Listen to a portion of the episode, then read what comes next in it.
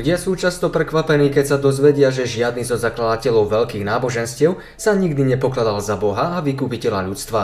Teda nikto, okrem Ježiša Krista. Jeho výroky o sebe samom, ktoré sú zaznamenané v štyroch správach v Novom zákone, sú niekedy také nesmierne trúfale, že by sme dnes pri stretnutí s niekým, kto by ich o sebe vyslovil, boli v pokušení vážne pochybovať o jeho duševnom zdraví. Ježiš podľa Evanjelií necháva málo koho na pochybách, za koho sa považuje a za koho nie.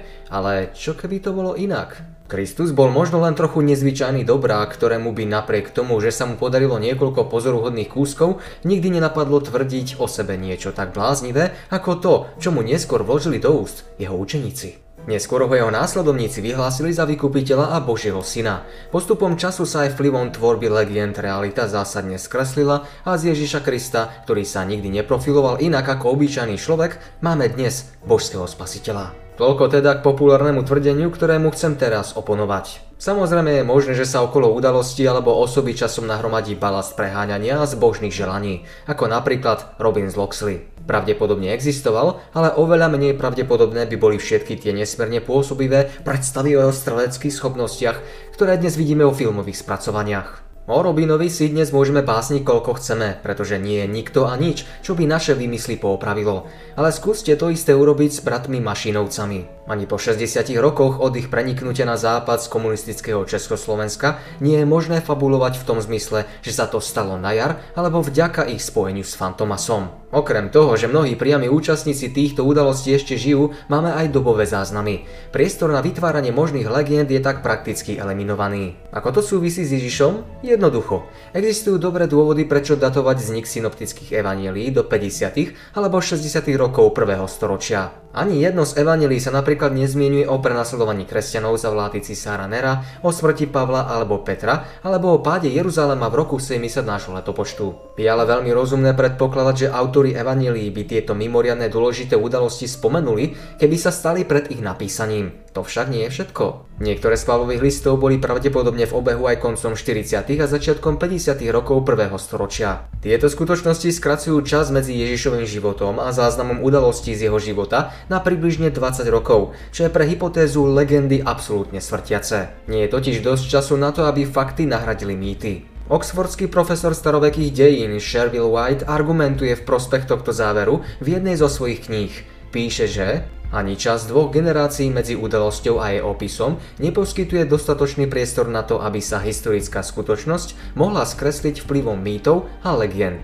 Teológ a filozof Lee Craig tvrdí, že časové rozpätie potrebné pre výrazný rozvoj legend o udalostiach zaznamenaných v evanjeliách by nás zaviedlo do druhého storočia nášho letopočtu, teda práve do obdobia, keď sa začali objavovať prvé legendárne apokryfné evanjeliá. A práve apokryfné spisy ako Judášovo či Márino Evanjelium celkom výrazne vnášajú legendárne prvky, ktoré nekorešpondujú so zápismi o Kristovi v Evanjeliách. Keď v roku tisíc osemsto štyridsaťštyri nemecký teológ Julius Müller vyzval učencov, aby našli jediný prípad v dejinách, keď legenda vznikla tak rýchlo, vtedajší učenci reagovali úplným mlčaním. Moderní učenci sú na tom úplne rovnako. Vznik kresťanskej viery a jej šírenie sa odohrávalo na tom istom mieste veľmi skoro po predmetných udalostiach. Ak by sa autori evanjelií nechali príliš uniesť a začali si vymýšľať, určite by sa našlo množstvo nepriateľských očitých svedkov udalostí, ktorí mali moc a eminentný záujem na tom, aby celá táto nepríjemná povera bola veľmi rýchlo odstranená z povrchu sveta. Je jednoduché vytlačiť článok v časopise Čas o tom,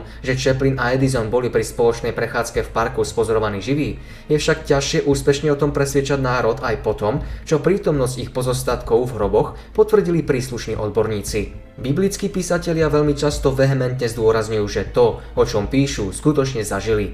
Príkladom toho je Peter, ktorý vo svojom druhom liste píše: My sme sa nedali viesť vymyslenými bájkami, ale zvestovali sme vám Pána Ježiša Krista ako očití svedkovia. Ďalšími príkladmi sú aj tieto verše. Doteraz sa mnohokrát potvrdila presnosť obrovského množstva historických detailov, ktoré sa objavujú v rôznych knihách Nového zákona. Jej autori si tak už dávno vydobili právo byť dôveryhodní aj v tejto otázke. V kontexte svetonázoru prísne monoteistického žida prvého storočia je veľmi ťažké predstaviť si dôvod, prečo by vôbec prišiel s myšlienkou bohočloveka. Presne to však urobili viacerí ľudia, ktorí stáli za vznikom Nového zákona. Žid, ktorý zastával takúto myšlienku cudziu vtedajšiemu judaizmu, mohol očakávať len prenasledovanie a dokonca hrozbu zatratenia vlastnej duše. To sotva znie ako dobrá motivácia na vymýšľanie, napriek tomu takmer všetci učeníci skončili umúčení. Ak by osoba Ježiša a jeho tvrdenia mali byť len konštruktom vycúcaným z prsta, bolo by veľmi legitímne pýtať sa na dôvody, prečo sa tento konštrukt nepodobá viac mesiášským očakávaniam judaizmu prvého storočia. Zo židovských apokryfných spisov, zo spisov Flávia alebo Filóna, zvitkov od Mŕtvého mora a iných zdrojov sa dozvedáme o mnohých rozdieloch medzi skutkami očakávaného Mesiáša a skutkami, ktoré vykonal Ježíš Kristus v Novom zákone.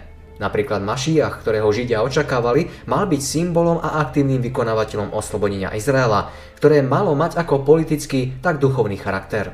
Mal žiť večne, mal byť zvrchovaným pánom sveta, obnoviť chrám a Jeruzalem, zachrániť toto mesto pred nepriateľmi alebo urobiť z Tóry univerzálny svetový zákonník. Ako vidíme, skutočný Kristus často nezodpovedal dobovým predstavám o Mesiášovi, čo napokon priamo dokazuje aj jeho odsúdenie na smrť samotnými duchovnými vodcami židovského národa. O dôvod viac nemať porozumenie pre teóriu o vyfabulovanom Kristovi. Existuje množstvo mimobiblických prameňov pochádzajúcich zo židovského alebo kresťanského prostredia, ktoré zväčša potvrdzujú hrubé obrysy novozákonného posolstva. Táto skutočnosť značne oslabuje argumenty v prospech mýtického Ježiša. Viac informácií o tomto nájdete v sekcii Apologetiky vo videách Mimobiblické zmienky o Kristovi. Hypotéza, ktorá vysvetľuje biblické záznamy o Ježišovi ako o Božom synovi odkazom na nahromadené mýty, legendy a zveličenia, teda úplne ignoruje veľké množstvo historických prameňov a faktov, ktoré potvrdzujú pravosť biblických správ o Kristovi. Existuje len jeden racionálny spôsob, ako vysvetliť skutočnosť novozákonného zobrazenia Ježiša ako Boha a Spasiteľa.